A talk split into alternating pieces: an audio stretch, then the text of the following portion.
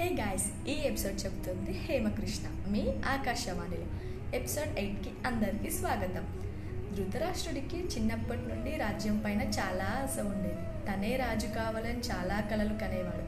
విదురుడిని మహామంత్రిగా చేసి ఇంకా ధృతరాష్ట్రుడిని రాజుగా ప్రకటించే సమయంలో విదురుడు అడ్డుకుంటాడు. ఇంతటి మహాకార్యం జరుగుతుంటే నువ్వు అడ్డుకోవడానికి కారణం ఏంటి విదురా? అని అందరూ ప్రశ్నిస్తారు. అప్పుడు విదురుడు మనం చేసేది ధర్మం కాదు. అంధకారుడైన ధృతరాష్ట్రుడిని రాజ్యాభిషేకం చేయకూడదు. ఇది అధర్మం అని అంటాడు. ఆ సభలో అడిగిన ప్రతి ప్రశ్నకి చాలా తెలివిగా సమాధానం ఇస్తాడు విదురుడు. తర్వాత పాండుని మహారాజుగా ప్రకటిస్తారు.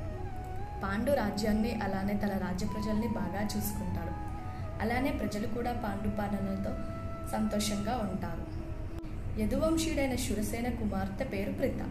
కుమార్తె ప్రితని కుంతి రాజ్యానికి రాజు అయిన కుంతి భోజుడికి దత్తతగా ఇస్తాడు శురసేన అప్పటి నుండి కుంతిగా నామకరణం చేస్తారు ప్రితకి. హస్తినాపురానికి రాజు అయిన పాండు కుంతిని వివాహం చేసుకుంటాడు. తర్వాత మాద్రాదేశం యువరాణి అయిన మాద్రిని కూడా పెళ్ళి చేసుకుంటాడు. హస్తినాపురం రాజు బాధ్యతలన్నీ తన అన్నైన ధృతరాష్ట్రుడికి అప్పగించి పాండురాజు తన ఇద్దరు భార్యలతో అరణ్యవాసానికి బయలుదేరుతాడు. రామాయణంలో సీత జింకను చూసి ఎలా కోరుకుంటారో అలానే మహాభారతంలో కూడా మాత్రి పాండురాజుని జింకని వేటాడమని అడుగుతుంది. శబ్దం విని బాణం వేయగల శక్తి ఉన్న పాండురాజుకి జింకని వేటాడడం ఏమంత పెద్ద కష్టమేమీ కాదు.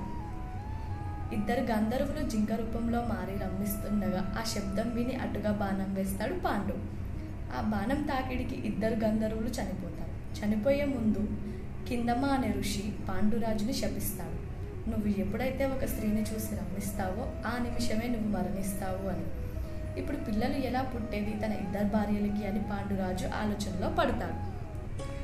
ఈలోపు గర్భిణిగా ఉన్న గాంధార్ని చూసి తనకు సరిగ్గా దక్కని రాజు పదవిని తన కొడుకులకు దక్కేలా చేయాలి అని అనుకుంటాడు ధృతరాష్ట్రుడు. ఎన్ని నెలలైనా గాంధార్కి ప్రసవం జరగదు. నెక్స్ట్ రాజు అయ్యేది ఎవరు? పాండవుల కౌరవుల? అసలు ఈ పాండవులు కౌరవులు ఎవరు? అనేది నెక్స్ట్ ఎపిసోడ్లో చూద్దాం. సైనింగ్ ఆఫ్ ఆకాశవాణి ఇన్స్టాగ్రామ్ కేంద్రం.